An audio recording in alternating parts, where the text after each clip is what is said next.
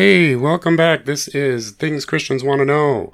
And I am Nate Johnstone here with Paul Anderson. Good day to you. Good day to you, sir. Thank you. Um, it's actually not a great day here. It's raining and kind of cold, but but praise God, we needed the rain. So And that's- tomorrow it's planning to snow. I can't believe that in I, May. I see that on the weather forecast, and I, I think that is that is the meteorologist Yes. just messing with us. Someone's fooling us. it is it is not gonna snow. I just I rebuke that. Jesus name. Um, we do apologize. We we missed last week's podcast. Um, you know, Paul and I do a lot of traveling, and um, sometimes those traveling times coincide in such a way that we don't actually coexist in the same location um, for very long. And so while Paul was in Detroit, I was in Arizona, and um, so we didn't get uh, the podcast done last week. So I apologize for that. We're going to try to make sure that doesn't happen in the future. the planning a little better. So that was that was on me. So I apologize for that. But it's great to have you back with us now, and we are starting a new series, and we'll, this will probably take go a few weeks, I think, because there's a lot of potential stuff here. Paul, why don't you why don't you intro us on what we're going to talk about? Okay, we're going to call it Fueled by the Future. So it's about time travel. no, It's about hope that brings cope. cool. If you got a handle on the future, you've got to hold on time. That's basically what we want to say. And I am holding something. You can see it, Nate. I can. But, uh, others can't see it. It's a crucifix. When I was a boy, I asked, why do the Catholics have Jesus on the cross and we don't? My dad was a Lutheran pastor and we didn't have any crucifixes. And the answer I was given was, we believe in the resurrection. Which implies the Catholics do not, which is not true. yeah, I didn't. Maybe at that time I thought it was a good answer, but I remember thinking, hmm, I think they do as well. yeah. So when I was in Latvia, you've been there, mm-hmm. I was at the school in Saldus, and every room had a crucifix. I noticed that. Yeah. And as I looked at that, it it it went deep into my heart. And I prayed more about the sufferings of Christ while I was there. I thought about it more. I thought about the cross more. And I said, Hey, you don't happen to have an extra one, do you? And they hmm. went and pulled one off the wall and they gave it to me. And I'm very thankful because now I keep it in my special room. All right, you're good. I think about it often now because I see it there. As I'm studying, as I'm praying, I look at it and I think about scriptures related to the cross, like what Paul told the Corinthians when he said in 1 Corinthians chapter 2 I have determined to know nothing among you except Jesus Christ and Him crucified. He told the Galatians, God forbid that I should glory save in the cross of our Lord Jesus Christ, by which the world is crucified to me and I to the world. The center of our faith is the cross and Yeah, Jesus really is. on the cross. So it's meant a lot to me, and I've also meditated, uh, especially recently, on the passage in Hebrews 12 that talks about Jesus for the joy set before him, endured the cross, dis- despising the shame, and is set down at the right hand of the throne of God. So he didn't enjoy the cross. Right. The cross was torture. Certainly. In fact, he said, in this moment of extreme vulnerability, if it be possible, mm-hmm. if there's any other way, nevertheless, not as I will. That was the human Yeah. Jesus. In the Garden of Gethsemane, and yeah, very human. Yes. It's shockingly human. it it moves me when I read there's the mm-hmm. human Jesus looking and there wasn't another way and he surrendered nevertheless not as I will exactly. but as you will What an so- example for us. oh my Because how many times have we faced things that we really would rather not go through? absolutely But to say in those moments of extreme pain, vulnerability, and looking at the future, as you said, and knowing that it's going to be unpleasant in, in the near future, to still say, Your will be done. And I'll do it. yes I'll do what you ask me to do.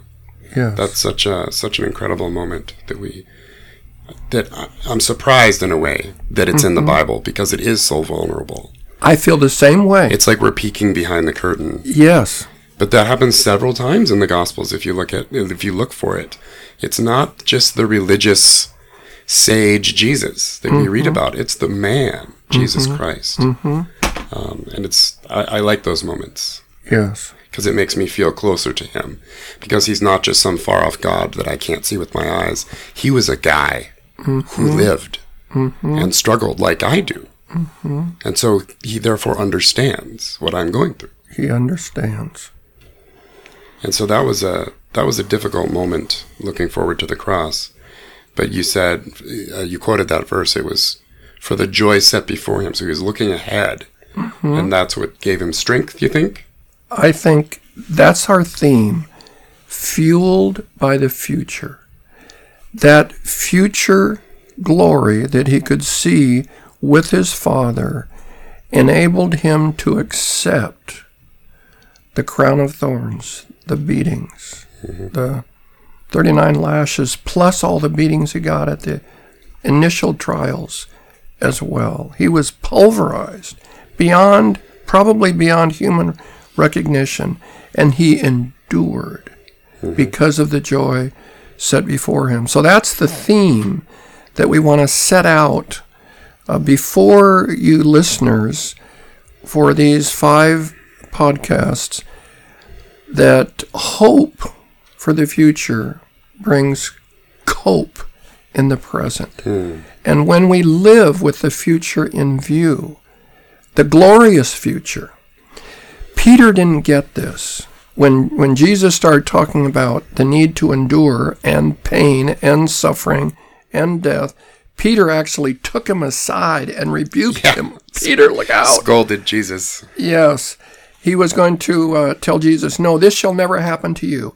And I think part of what he was thinking was if it happens to him, it might happen to me too. So there was some uh, of Peter in there. I also think he genuinely was like, "We'll protect you. We'll give up our lives to protect you if that's what it takes." Yeah. But yeah. but, but he didn't get it. He didn't get that suffering is part of the deal. But when he did, he really did. Yeah. Because his first letter, First Peter, has more words about suffering per verse than any other book in the Bible. Hmm. And it starts out giving this theme of hope for the future brings cope for the present when he says, Blessed be the God and Father of our Lord Jesus Christ, who by his great mercy has caused us to be born again unto a living hope by the resurrection of Jesus Christ from the dead, and to an inheritance that is imperishable, incorruptible, undefiled, reserved in heaven for you, who by God's grace are being kept for a salvation, ready to be revealed in the last times. So we're looking ahead. That's our living hope. Mm-hmm. It's beyond life, it's in eternity. And then he pulls back into time. He says, In this you greatly rejoice, though now for a season you are in heaviness through manifold trials, that the proof of your faith, being more precious than gold, which though perishable is tried by fire, may redound to praise and glory and honor at the appearing of our Lord Jesus Christ, whom having not seen you love, and though you do not see him now, yet believing in him, you rejoice with joy inexpressible and full of glory as the outcome of your faith. You obtain this salvation. It's interesting. Salvation. Paul did that whole chapter from memory just now, by the way. And you know when I learned that? I learned that when I was in Israel as a 26 year old. And I went over and over and over and over and over in my mind. And I, I love that passage. It means a lot to me. And this whole theme of, of fueled uh, by the future, it, Peter got it. Yeah. And he, and then in verse 13 of that chapter, he says, Set your hope fully on the grace that is coming to you at the revelation of Jesus Christ. We don't set our hope in tomorrow, Right. the day after tomorrow. We set our hope in the return of Jesus and the setting up of his kingdom, the coming of the king. That's our living hope. And if we get that down, then we do what Jesus did. He, he had the hope before him. We have that same hope Yep. and and then therefore we are able to endure. endure even diffi- even real difficult times. And by the way, when Peter is talking to these folks that he's writing to, and he talks about quote unquote manifold trials and refined by fire and fiery trials, like he's literally talking about the fact that Nero, the emperor of Rome, was dipping Christians in tar and lighting them on fire regularly Yes. regularly. He would light his garden parties with human torches. The, hmm. the guy was messed up. He was the Antichrist Yeah. that John talks about, right? So, at least the earthly and original manifestation of it. And so, the, these these folks that Peter is writing to are going through very serious trials, very very serious, and we all go through serious things. Mm-hmm. But the ones they're going through are really tough. And so the fact that Peter can can look at them, metaphorically speaking, can write to them and say, "Hey, even you whose uncle got lit on fire last week and whose children are in danger of not coming home tomorrow because somebody's going to snatch them knowing you're a Christian, even all these things you're going through now, you still have a reason to hope." Yes. And so, whatever that reason is that he's giving must be really important and really powerful because he is talking to people who are literally facing death. When he says, set your, set your assurance on what's to come and on the resurrection, that's because they knew they were going to die, many of them. Mm-hmm. Mm-hmm. Like, so this was real stuff. This is, I mean, this is hardcore stuff. So, this hope that Peter's talking about, it's huge. It's absolutely huge. And how much, if it's that important for them, then it's certainly important for us too. Yes. Even if we're not literally facing death by persecution next week, um, for the things that we do face, the same hope is certainly sufficient for us. Mm-hmm. Wouldn't you say? I am in full agreement.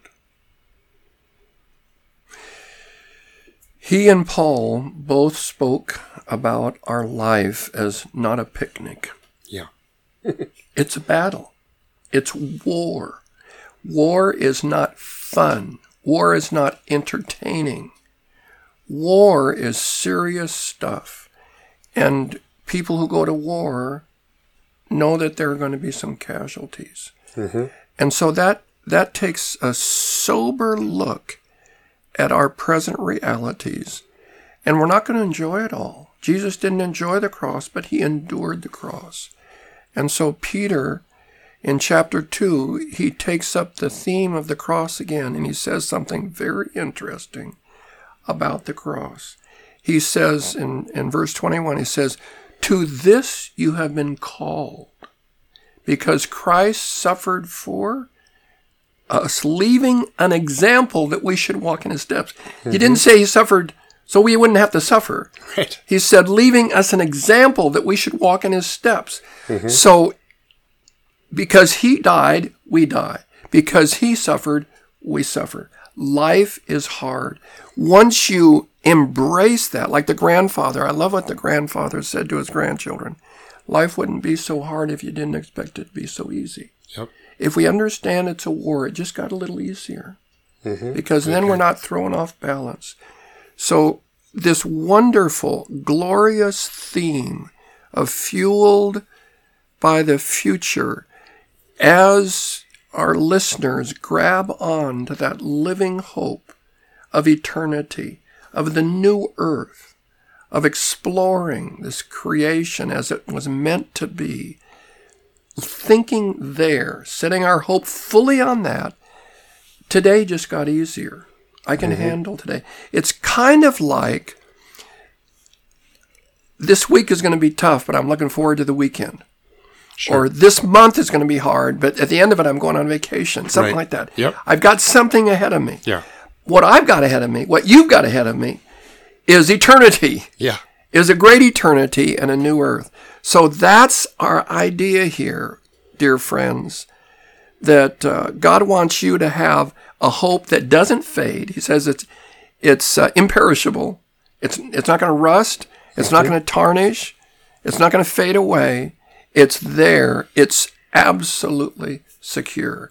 And because of that, today just got easier. That's good. And, you know, if we don't get the house we wanted to have, we have a house Yes. in heaven. Yes. Uh, I, I've, I've always liked the concept of thinking of yourself as a missionary who you're not home. Wherever we are, we're not home. This whole world isn't our home. And Paul, Paul really rams this home a couple times that we are, we're aliens, we're sojourners, we're strangers, we're ambassadors, we're missionaries, whatever metaphor you want to use. yes. We belong to heaven, to God, and we are here temporarily to expand his kingdom. Mm-hmm. And so if the house or the yard or the car or whatever it is isn't the way we'd like it to be, it's okay. This is temporary. That's right. this house is temporary. Even even the house you plan to live in for your entire life is just temporary. So it, it's it's not that big of a deal. When we don't get the job we wanted or we lose the job we did want and have to do something else, you know what? The job we do now is just temporary. Mm-hmm. We've got we've got an eternity ahead of us to look forward to. Um, and there have been times when I've been disappointed in life where that thought has really helped me. Mm-hmm. That thought that, you know, this is temporary. My my real house, my real job, my real whatever it is, is in heaven, and I can suffer for now, or I, I, can I can endure. Right, that's the word. That's the word he uses. It's it's a big word. I can endure um, anything. And, it, you know, enduring, we always want to be able to endure the big suffering, right? The real trials.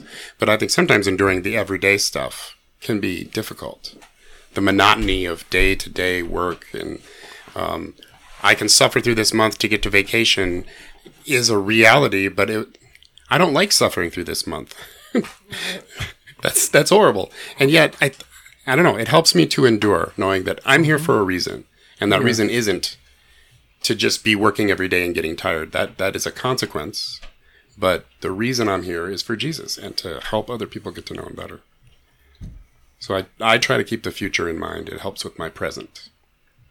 that's that's the theme that that we're wanting to bring home in these sessions. That, uh, like Paul said, that the present. This, the, the light momentary afflictions, see, that's, those are the words he used, light and momentary, are working for us an exceedingly great weight of glory as we look not to the things that are seen, but the things that are unseen. Yeah. Amen. Well, let's pick this up next week. That is it for this episode of Things Christians Want to Know. If you have any questions or comments, please send them to questions at tcwkcast.com. We publish every Thursday, so tell your friends and please rate us on iTunes. That's really helpful for us. Additional information, including links to Nate's blog, Paul's blog, etc., can be found on tcwkcast.com. God bless.